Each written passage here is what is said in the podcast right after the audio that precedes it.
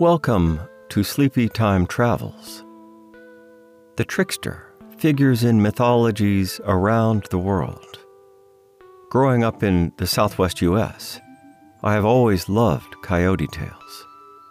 He figures in the stories of many Native American cultures and is often powerful, sometimes funny, and always wise, and functions as a counselor for the other animal peoples.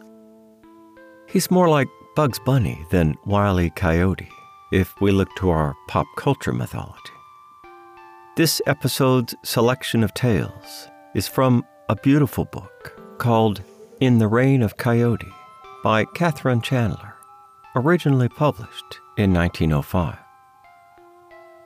My name is Russell Stamets. Some people like to fall asleep to the audiobooks I narrate. Most of these texts come from the dusty, forgotten world of the public domain. If you'd like to hear more of the audiobooks I sample on the podcast, or check out the rest of my catalog, search Russell Stamets on Audible or iTunes. I'll include links to the audiobooks and the Kindle and print editions in the episode description. If this is something you enjoy listening to, besides buying the books, you can support me by rating the podcast following, or subscribing. Now, it's time to get comfortable. Settle back, relax, and listen. The Frog and the Coyote. When Dona Juanita was a tiny girl like you, Mabel, and Don Antonio was a little boy like you, Joe, they lived on a large ranch across the bay from San Francisco. They had no school to attend and they saw other white children only at Christmas, or Easter, or St. Francis Day, or some other such great feast time. They had their lessons, of course, book lessons, which were not long enough to weary them, riding lessons, which carried them over the hills many hours a day, and music lessons, which consisted in practicing guitar and violin accompaniments to the sweet old Spanish songs. In addition, Juanita was taught all kinds of needlework, from plain hemming to the finest embroidery. As for amusements, they played dancing games with each other and with the children of the Indian servants, and they listened to the stories that Tecla, their nurse, old Klayukat, the saddler, and Wantasson, the blacksmith, delighted to tell. There was a rivalry among these three storytellers, for they came from different tribes and the legends of their people were not the same. Tecla was from Baja, or Lower California, where Juanita and Antonio's mother had once lived. Old Klayukat's travel home was to the far north, at Puget Sound. He had been brought down by a king's vessel and given into the charge of the Padres at the mission of San Francisco de Assisi. There he had become a Christian and had been taught the saddler's trade. He had been employed by the children's grandfather ever since their father was a little boy. Wantasson was from Alta California, which is the California that now belongs to the United States. Before he had become Christianized at the missions, he had wandered about and, and so knew stories from the different tribes of the country. To Juanita and Antonio, it mattered little from which places the stories came, whether from the northern Oregon country Baja California, or their own Alta California. All the tales were fascinating to them, and they were always eager to do any favor for Wantasson, Klayukat, or Tecla in the hope of winning a story in return. One hot day, the children and Tecla were lying under the big oak tree by the spring when they saw a small green frog hop among the little yellow water flowers, which we call brass buttons. Did I ever tell you the story of the frog and the coyote? asked Tecla. Oh, no. Please tell it now. And Juanita clapped her hands. Do tell it, my good Tecla, added Antonio. Spanish Californian children were trained to be always polite to their elders, no matter what social position these occupied. Well, sit still, thou restless Nita, and I will tell it as my godfather told it to me. One day the coyote found a frog in the road and said, Now I shall eat you up. The frog replied, Oh, don't eat me today, Brother Coyote. Let us run a race tomorrow, and if you win, then you may eat me. The coyote said, All right. Then the frog went to see his frog friends and said, I'm going to run a race with the coyote tomorrow, from the spring to the elder tree and back. And if he wins, he is to eat me. Ha ha, of course he will win, laughed his friends. Not if you will help me, as friends should, said the frog. One of you go to the turning stake, and when you see the coyote coming, give three jumps to show him that you are ahead. I will stay near the home stake and jump in ahead of him when he is coming back. The frog's friends agreed to help him. The next day, the coyote came to run the race. The frog was there, and at the appointed time, they both started. But the frog gave only three jumps and then lay down on the grass to rest. The coyote ran very fast, and as he did not see the frog, he thought him far behind. As he neared the turning post, he saw the frog jump three times in front of him. Oh, this is strange, said the coyote. I did not see you pass me, but I will beat you home. He ran as fast as he could, but when he came in sight of the homestake, there was the frog making the last three jumps. Then the coyote ran away in disgust. The frog was not a gentleman, commented Antonio, for he was acting a lie. Your Senora Madre calls, said Tecla. We must go to her. God willing, tomorrow I will tell you about another frog, and he was not a gentleman either. The creation of the world. Later that afternoon, Antonio wandered to the blacksmith's shop. Wantasson was hammering a wheel tire into shape. Well, young Antonio, have you minded the heat this day? he inquired, as he wiped his forehead with his sleeve. Oh no, Wantasson. We have been down by the spring, where it is always cool, and Tecla told us a new story. It was about the frog that raced the coyote and won the race by acting a lie. Ugh, that woman Tecla does not get her story straight. How could a frog lie to Coyote? Coyote would know it. Why, Coyote is the most cunning of all the animals. And all the other animals know it. If it hadn't been for Coyote, there wouldn't be any other animals, or any world, or any you, or any me, or any Tecla to tell such false stories. Now, would there, young Antonio? Wouldn't there be anything without Coyote, Wantasson? No, nothing. Not even that sunflower against the fence. You know Coyote made the world, don't you? Coyote? Into Antonio's mind flashed the words he had learned in his catechism. God made the world. But his desire for the story brushed them aside for the moment. Will you tell me how he made it, Wantasson? Yes, wait until I put this tire to cool. Then I will rest a while and tell it to you. Antonio made a trumpet of his hands and shouted, Nita, Nita, come here. Wantasson will tell us a story. Juanita came hurrying, and soon the children were sitting in the shadow in front of the smithy, listening to Wantasson's story. In the beginning of things, it was all dark and still. There was no wind, and neither was there any rain. There was no world as we see it today. All was water except for one little point of rock.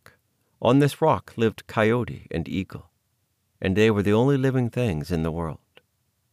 Coyote lay on the rock thinking. After a long time, he said to Eagle, Sister Eagle, go to the edge of the rock and watch to see if anything happens. In a little while, Eagle called out, O oh, brother Coyote, far to the north, I see a tree rising out of the water. Very good, answered Coyote. That tree shall be the ashi, and all people shall esteem it for all time. Watch again, Sister Eagle, and see what now happens. After a time, Eagle again raised her voice. Look to the south, brother Coyote. There is another tree peeping up out of the water. Very good, answered Coyote.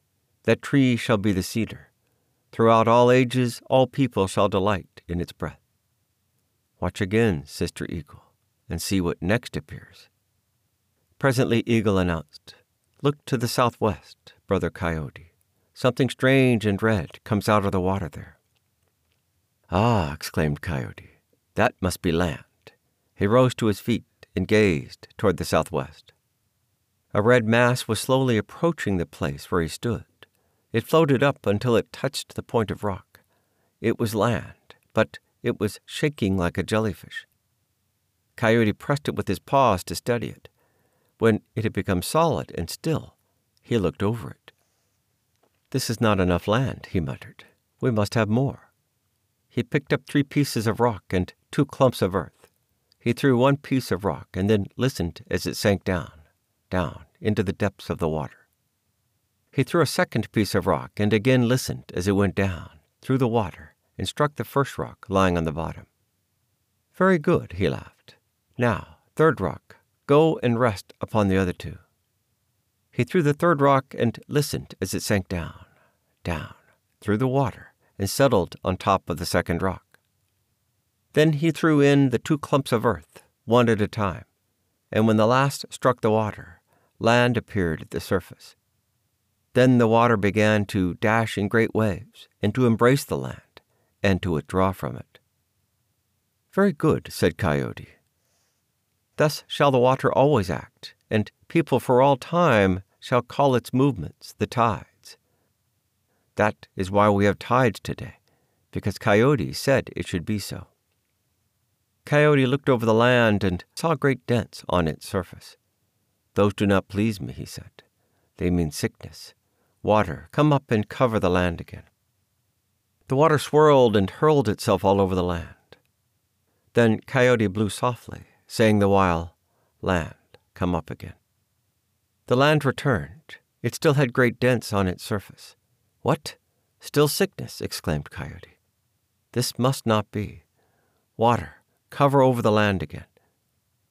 Again the water swirled and whirled and covered the land. Once more Coyote blew softly on it and said, Land, come up again. The land reappeared, but again its surface had dents upon it. Sickness yet, and Coyote became angry. Sickness shall not remain upon the land. Water, cover over the land again. The water did as it was bidden, but when Coyote called up the land again, its surface was dented as before. He ordered it under water once more, but for the fifth time it remained unchanged. Then indeed Coyote's anger was great. I will try no more, he cried. As the land has chosen sickness, sickness it shall have for all time. That is why we have sickness today, because Coyote said it should be so. When Eagle looked over the land and saw that it was flat, she said, There was no place for me to perch. That is easily changed, replied Coyote, and he rounded up some little hills. Huh? Those are only footstools, objected Eagle. I must have lofty cliffs for my perch. Well then, Sister Eagle, make better ones to suit yourself, returned Coyote. Thank you, I will, answered Eagle, and she set to work. She dug her claws into the earth and scratched up some mountains. As she worked hard over the task, some of her feathers fell out and rooted in the earth.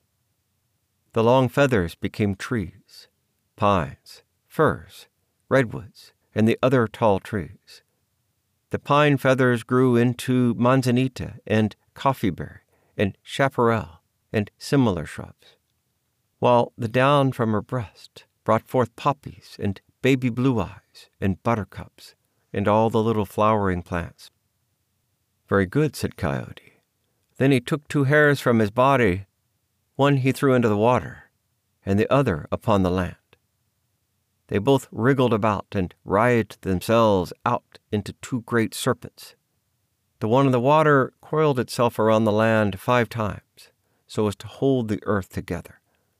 The land serpent twisted itself up into one of those dents which Coyote could not remove, and breathed out storms through its fiery nostrils. Then Coyote pulled out two other hairs from his body and threw them upon the land. They bunched themselves into a roll and then waggled themselves into two dogs. After that, Coyote made grizzly, cougar, antelope, beaver, and all the other animals. He made that day two of every kind of animal that is now on the earth, and everything he said that day still holds as a law. We still have earth on the top of the land and rock underneath, because Coyote threw the rocks into the water first, and then the earth. All of Coyote's laws still hold today. And if there hadn't been any dents, Wantasson, wouldn't we have the measles and have to drink tansy tea? A recent siege was fresh in Juanita's memory. But what made the dents, Wantasson? interrupted Antonio. What made them when Coyote didn't want them? You ask too many questions, young Antonio.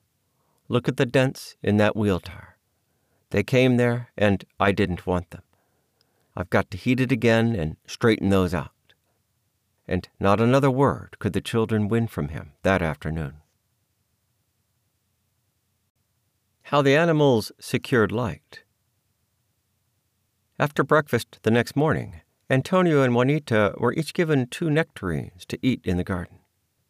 Let's eat only one ourselves and take the others to Wantasson, suggested Antonio. He didn't feel well yesterday afternoon.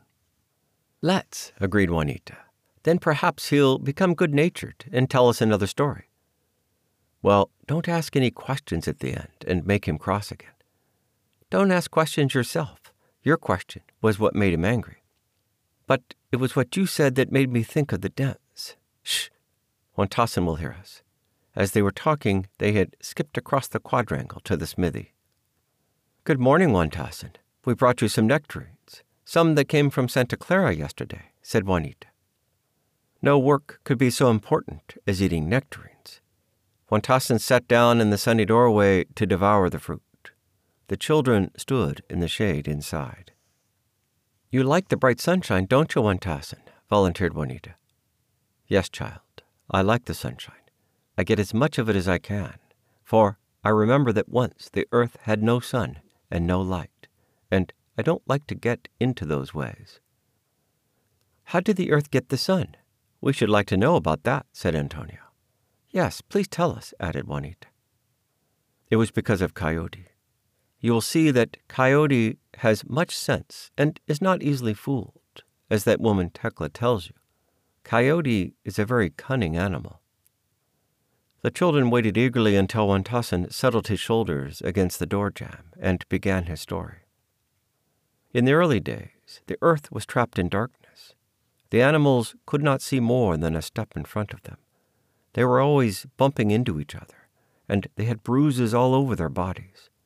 Their limbs were growing stiff through lack of exercise. Yet no one dared to run for fear of colliding with some other animal. They just groped about with staring eyes, trying to see what was ahead of them. One day, Coyote was thinking hard as he walked and forgot to peer into the darkness. Suddenly, his head banged into somebody moving fast toward him. He fell back and saw lights dancing up and down before his eyes. Kahow, came Hawk's voice. My head is split. Oh, this terrible darkness. I wish we had some way of seeing how to get about. Oh, my poor head is split. And my poor head, too, rejoined Coyote. You're not hurt worse than I. Lights are dancing up and down before my eyes. Is that you, Coyote? You can't be hurt so much as I, for you are heavier. If you have lights dancing before you, why don't you catch them and hang them up to give us all light? The lights are gone now, answered Coyote, but your thought is a wise one. Let us see what we can do. He thought for a long time, then he said, Wait here for me. He groped his way down to a swamp and gathered a bunch of dry tulas. He picked up a piece of flint and wrapped the tulas around it, making a ball. Then he groped his way back to the waiting hawk. Here, Sister Hawk, take this in your bill and fly as high as you can. When you are too tired to go further, give it a twist and throw it up higher. As you toss it, say, Give us light, O Tulas. Deliver us from darkness, O Flint. Then you may come back. All right, answered Hawk, and she flew and flew and flew, straight up into the darkness until her wings could not lift her body one stroke more. Then she gave the ball a twist and threw it above her. Give us light, O Tulas. Deliver us from darkness, O Flint, she murmured in a faint voice. The ball spun upward. As it left her bill, it grew bright. it sent out more and more light as it sped, until finally it became the great golden sun. Hawk's eyes were blinded. She drooped her head upon her breast and sank down to the earth. There the animals were all sitting, still in amazement. They had covered their eyes with their paws. They did not know what to do. After a while, Coyote said, You grumbled over the darkness. Now I have given you light. We will call this light the sun. Henceforth, no animal shall bump into his brother, and you will no longer suffer from bruises. Turning to Hawk, Coyote continued, You have done well, Sister Hawk. Let us do more. Let us make another sun, that this sun can rest sometimes. All right, answered Hawk. Coyote ran to the swamp and hastily gathered an armful of tulas. He took a piece of flint for a center and wound the tulas into a ball. Then he sped back to Hawk. You need not fly so high this time, Sister Hawk, but take it far enough away from the world so that it will not burn us. Very well, answered Hawk, and she flew and flew, straight up, until she was tired. Then she rested a moment. As she cast the ball from her, she murmured, Give us light, O Tulas. Deliver us from darkness, O Flint. Now Coyote had hurried, so at the swamp the second time that he gathered damp tulas. Therefore, the second ball did not give out a bright golden light as the other did, but sent down pale silver rays. Coyote looked at it. It is not very bright, he muttered, but it will be better than the darkness. We will call it the moon, and it shall be in the sky to show us our way when the sun gets tired. I should think the moon, began Juanita, when Antonio raised his voice above hers with, That's a fine story, Wantasson. Coyote did have a lot of sense, didn't he? Yes, Coyote has sense, but you children must run away now. I must make another tire, or your Senor Padre will say that I don't work enough, as he did yesterday. Why the Mosquito Hates Smoke That same day, the children were passing the saddler's shop, where Klayukat sat on a whalebone by the door, braiding a lariat. As he answered their greeting, he raised his hand to kill a mosquito on his forehead. You vile mosquito, he exclaimed. I wish I could treat you as Coyote did, your ancestor. The children stopped short. How was that? What did Coyote do to the mosquito? asked Antonio. Tecla told us about the cougar and the mosquito, interjected Juanita, but not about the coyote. Please tell us about it, Klayukat. Huh, Tecla. That woman does not know about Coyote. I don't know what they have in her country. You ask Wantasson if Coyote is not the most cunning of the animals. Wantasson has told us so, but he did not tell us about Coyote and the mosquito. Please tell us that, Klayukat. And Antonio's voice dropped into its most pleading tones. Wait until I get some more leather, and then as I braid the lariat, I will tell you the story. The children seated themselves near his doorway. Soon he returned and sat down on his whalebone. Then he commenced his work and his story at the same time. In the long, long ago, Mosquito was larger than any man now alive. His bill was five feet long and ended in a strong, sharp point. He lived in a narrow canyon near a spring. When any animal came for water, Mosquito would rush out singing, now I'll suck you. Suck, suck. He would stick his bill through the animal and drink every drop of blood in its body. So many did he kill that there was weeping in each animal home, and every family begged Coyote to find them relief. Coyote thought long and deep. Then he took his stone knife and five twigs, one of hazel, one of elder, one of crab apple, one of pine, and one of oak. With these, he started to the canyon where lived Mosquito. As he approached the door, Mosquito buzzed out in a very annoying manner. Where are you going? This is my road. I don't allow anyone to pass. Before he could get his bill out of the house, Coyote answered in his polite way My friend, I see that you are very cold and have no fire in your house. Let me make you a fire so that you can warm yourself.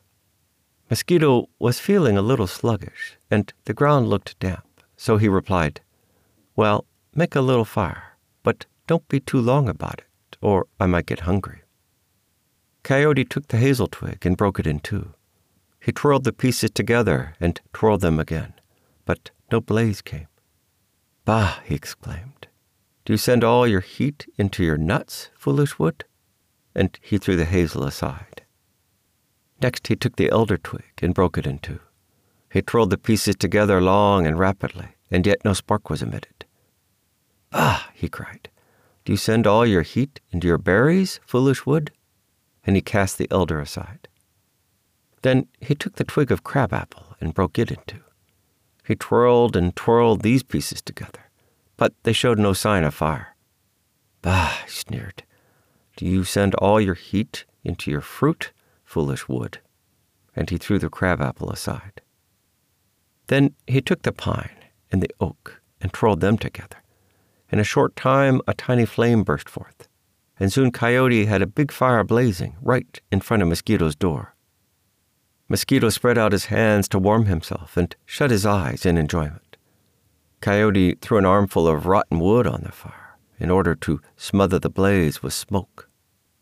Then Coyote turned the smoke drift into Mosquito's face. Mosquito could not catch his breath and lay down on the ground. Coyote jumped on his head and cried, You shall not kill any more. You have been a terror to everybody. But now your power is gone.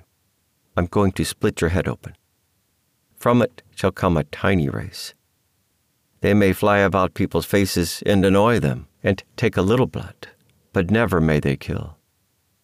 With one tremendous stroke of his stone knife, Coyote cleft the giant's head out poured myriads of tiny buzzing creatures. They still exist today, always near some water. They still remember their great ancestor. They buzz around trying to threaten as he did. They suck blood from every animal, and recollecting how he met his death, they flee before a smoke. The children's attention to the story had been interrupted by the visitation of several mosquitoes. These are bad enough, exclaimed Antonio. What must such a big mosquito have been like? But, Klayukat, there is no water here, so why are there mosquitoes here? asked Juanita. Here at your Senor Padre's house, there is no water, but over the hill, is there not the Lagunita? There the mosquitoes breed, and from there they come over the hill to bother us sinful mortals. Ugh, they are sent by the devil to try our souls, said Klayukat and Klayukat slapped his head with his two hands. Are they all afraid of smoke, Klayukat? inquired Juanita. Every one of them will flee before smoke. They are all afraid of it, answered the old man. Then why don't we have a big fire and lots of smoke and keep them away all the time? asked Antonio. That, young Antonio, is for you to ask your Senor Padre. Let's go to him now, cried Juanita. Hurry, I hear these mosquitoes singing. I'll suck your blood. Suck, suck. Don't you hear them, Tonio? Oh, Tonio, let's run. And she led the race. The Fox and the Coyote. One evening, the children were watching the full moon glide up into the sky and were discussing whether or not it was made of green cheese. The coyote once got into trouble by thinking that the moon was cheese, said Tecla in her slow, round tones. How was that, Tecla? Yes, Tecla, please tell us. Now is just the time for a story. And Juanita buried her head in Tecla's lap. Well, you have been good children today, so I will tell it. Sit down on the floor, Nita. You are too big a girl to need holding. Oh, Tecla, and Juanita only snuggled closer. Well, keep still then. Don't wriggle and I will tell you the story as my godfather told it to me. One night, the fox was standing near a pond, looking at the moon's reflection in the water. The coyote came up and said, Now I'm going to eat you. The fox said, Oh, don't eat me now, brother coyote. There is a big piece of cheese in this pond. Help me drink up all the water, and then we shall share the cheese. The coyote looked at the reflection of the moon in the water and said, That is a fine piece of cheese. I will help you get it. So he drank until he felt tired, and still the pond seemed full. Oh, Brother Fox, my stomach aches. I can't drink any more. Well, you stay here, and I will run get some friends to help us drink up the water. And away the fox ran, and although the coyote waited for him all night, he never came back. Poor coyote, murmured Juanita. I don't believe Coyote thought the moon was cheese, asserted Antonio. He'd know the difference. Wantasson says Coyote made the moon. Yes, perhaps Wantasson does say so, but you ask your Senora Madre who made the moon. You children don't want to believe everything that these digger Indians tell you. Now, Juanita grows heavy, and your Senora Madre calls. It is time for prayers. Yes, Senor, we come. And Tecla's voice glided up the scale as she led the children in. How the animals secured salmon. The next day, Juanita said, When Klayukat told us about the robin and salmonberry, why didn't we ask him if he knew a story about the real salmon? Let's go and ask him now, though I don't see that a salmon could do much, living always in the water. But the salmonberry children did much. Why not a salmon? Wilt thou ask him, Tonio? Yes, come along. And they walked across to the saddlery. About a salmon. Well, I know how the animals first got salmon. Will that do? Yes? Well, sit on the hides, and I will tell you that story. In the olden times, there were a great many salmon in the sea, but none could get up the river. Five old beaver sisters built a dam at the mouth of the river and would not let them pass. The animals up the river were starving. They had eaten all the berries and nuts and roots of the past year, and there would be no more food for them for three moons. They went in a body to Coyote and prayed, Oh, Coyote, get us some salmon, else our bones will cut through our skins. I will think what to do, answered Coyote.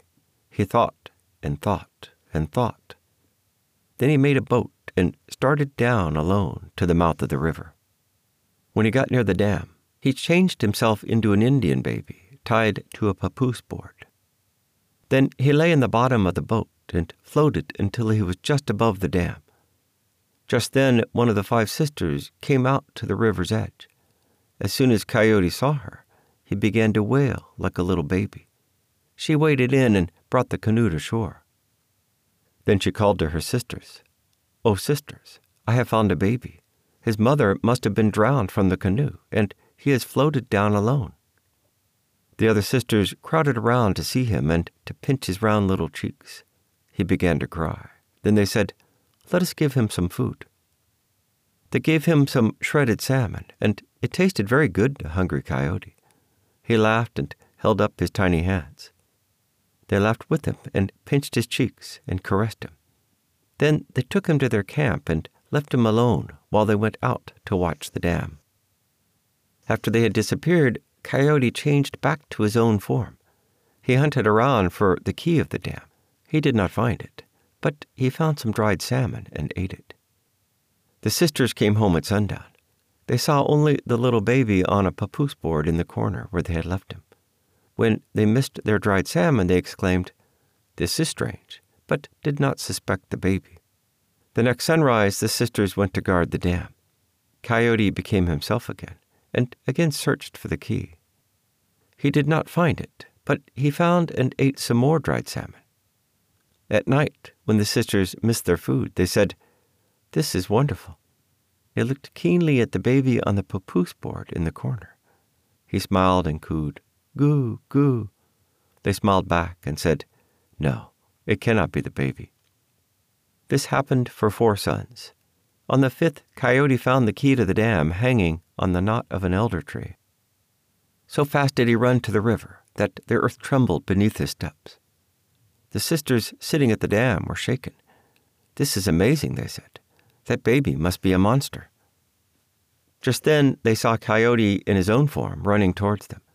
They seized clubs and fell upon him.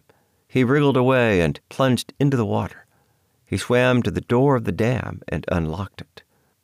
The river roared through, breaking away the whole dam in its hurry. Then the salmon swam up the river, and ever since, to this day, the animals have not needed to go hungry.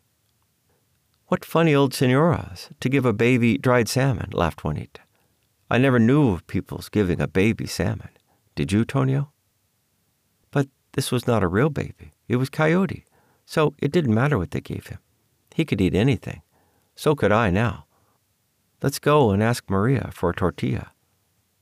And with a thank you, Klayukat, both children started for the kitchen. Why the tick is now small.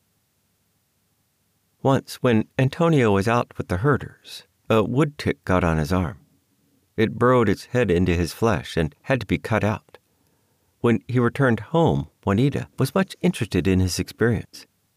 Under her sympathy, Antonio felt himself a man. They walked over to the saddlery talking of it. Just look at Tonio's arm, Klayukat. He had a tick in it, and it had to be cut out, boasted the little sister. A tick? Let me see. Huh, yes. It is well for you the tick is not so large as it was before Coyote conquered it. Else you would not be here to show your arm. The arm was forgotten. Another story?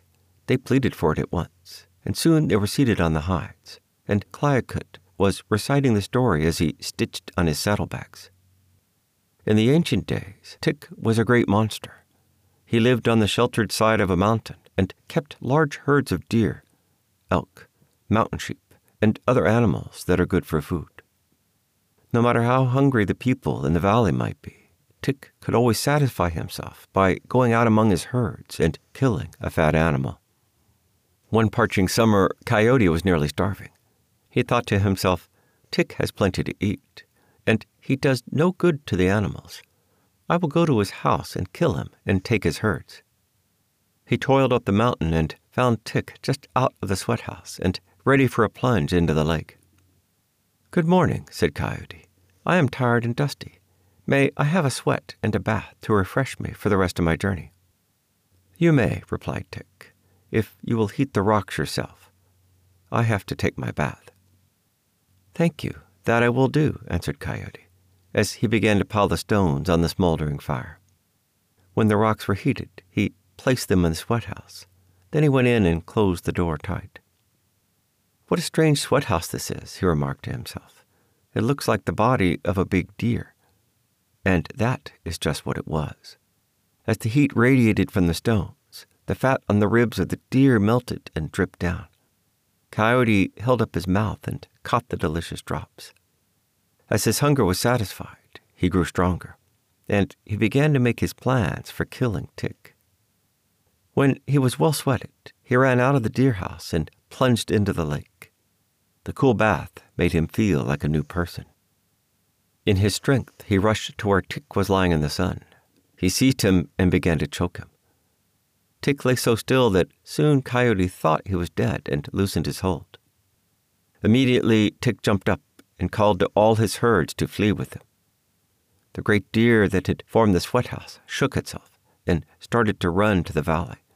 As it fled, Tick clung to its hair and was being carried away. He laughed as he saw Coyote's look of surprise. Ha ha! You thought to kill me by squeezing me. You ought to have had more sense. Why did you not put me on a rock and crush me with a stone? I'll still revel in the blood of your animals. Aha! The taunting laugh maddened Coyote, and he cursed Tick. You will never more kill any of my animals. You shall be little and feeble.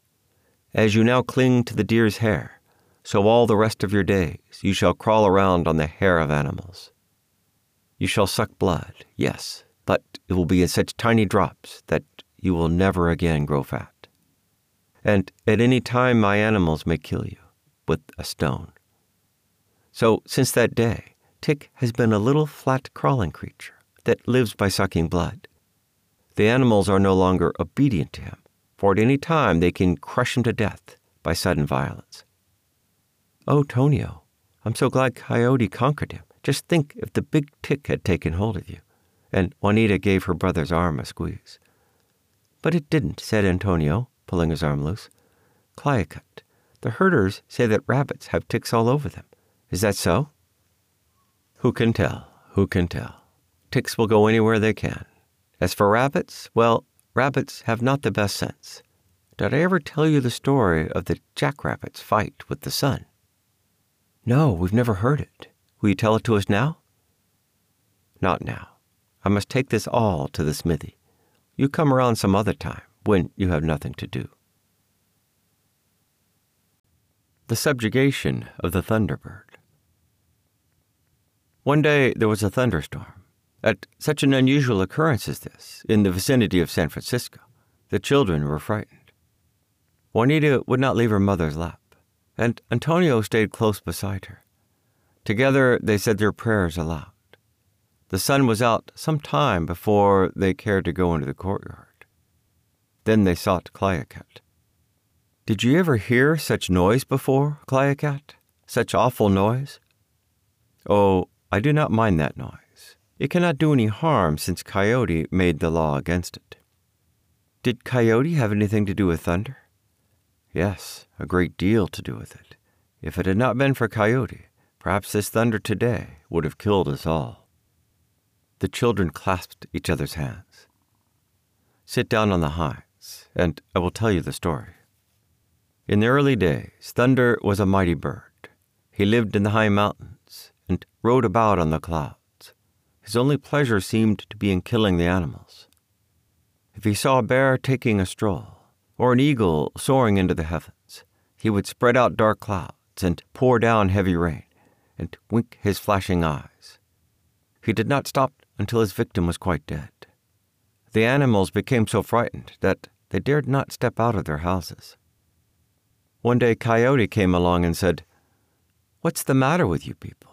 You look so frightened and hungry.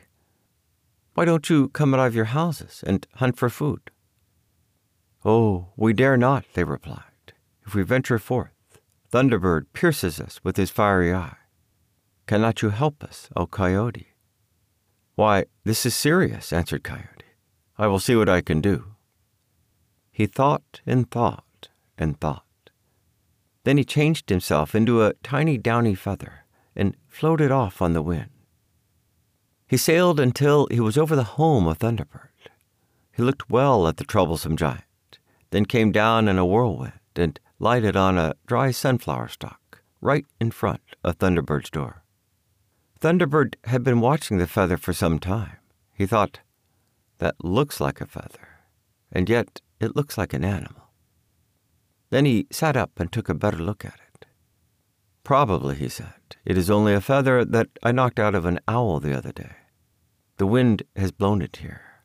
I will try a little rain on it and see what it will do. Then he roared in a loud tone of voice and sent down a heavy shower of rain.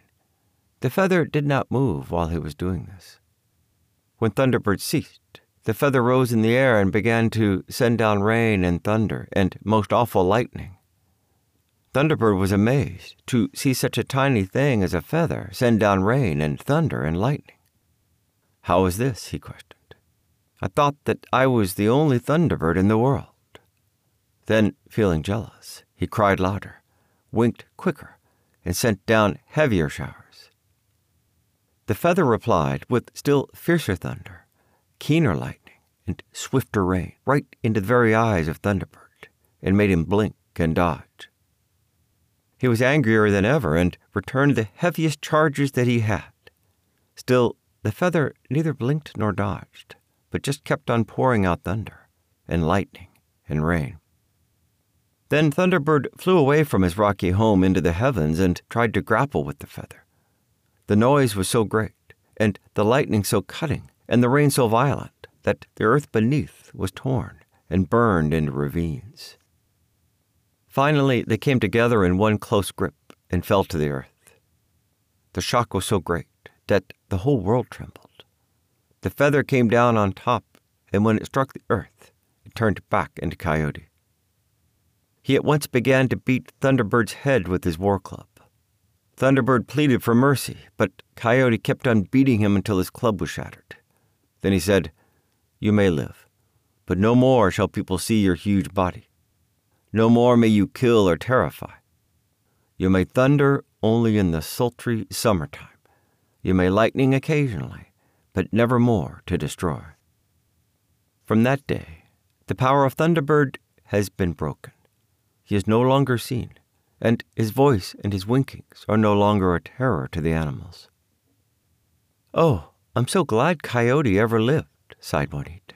I'm going to pray for him tonight. The good thing, for stopping the thunder.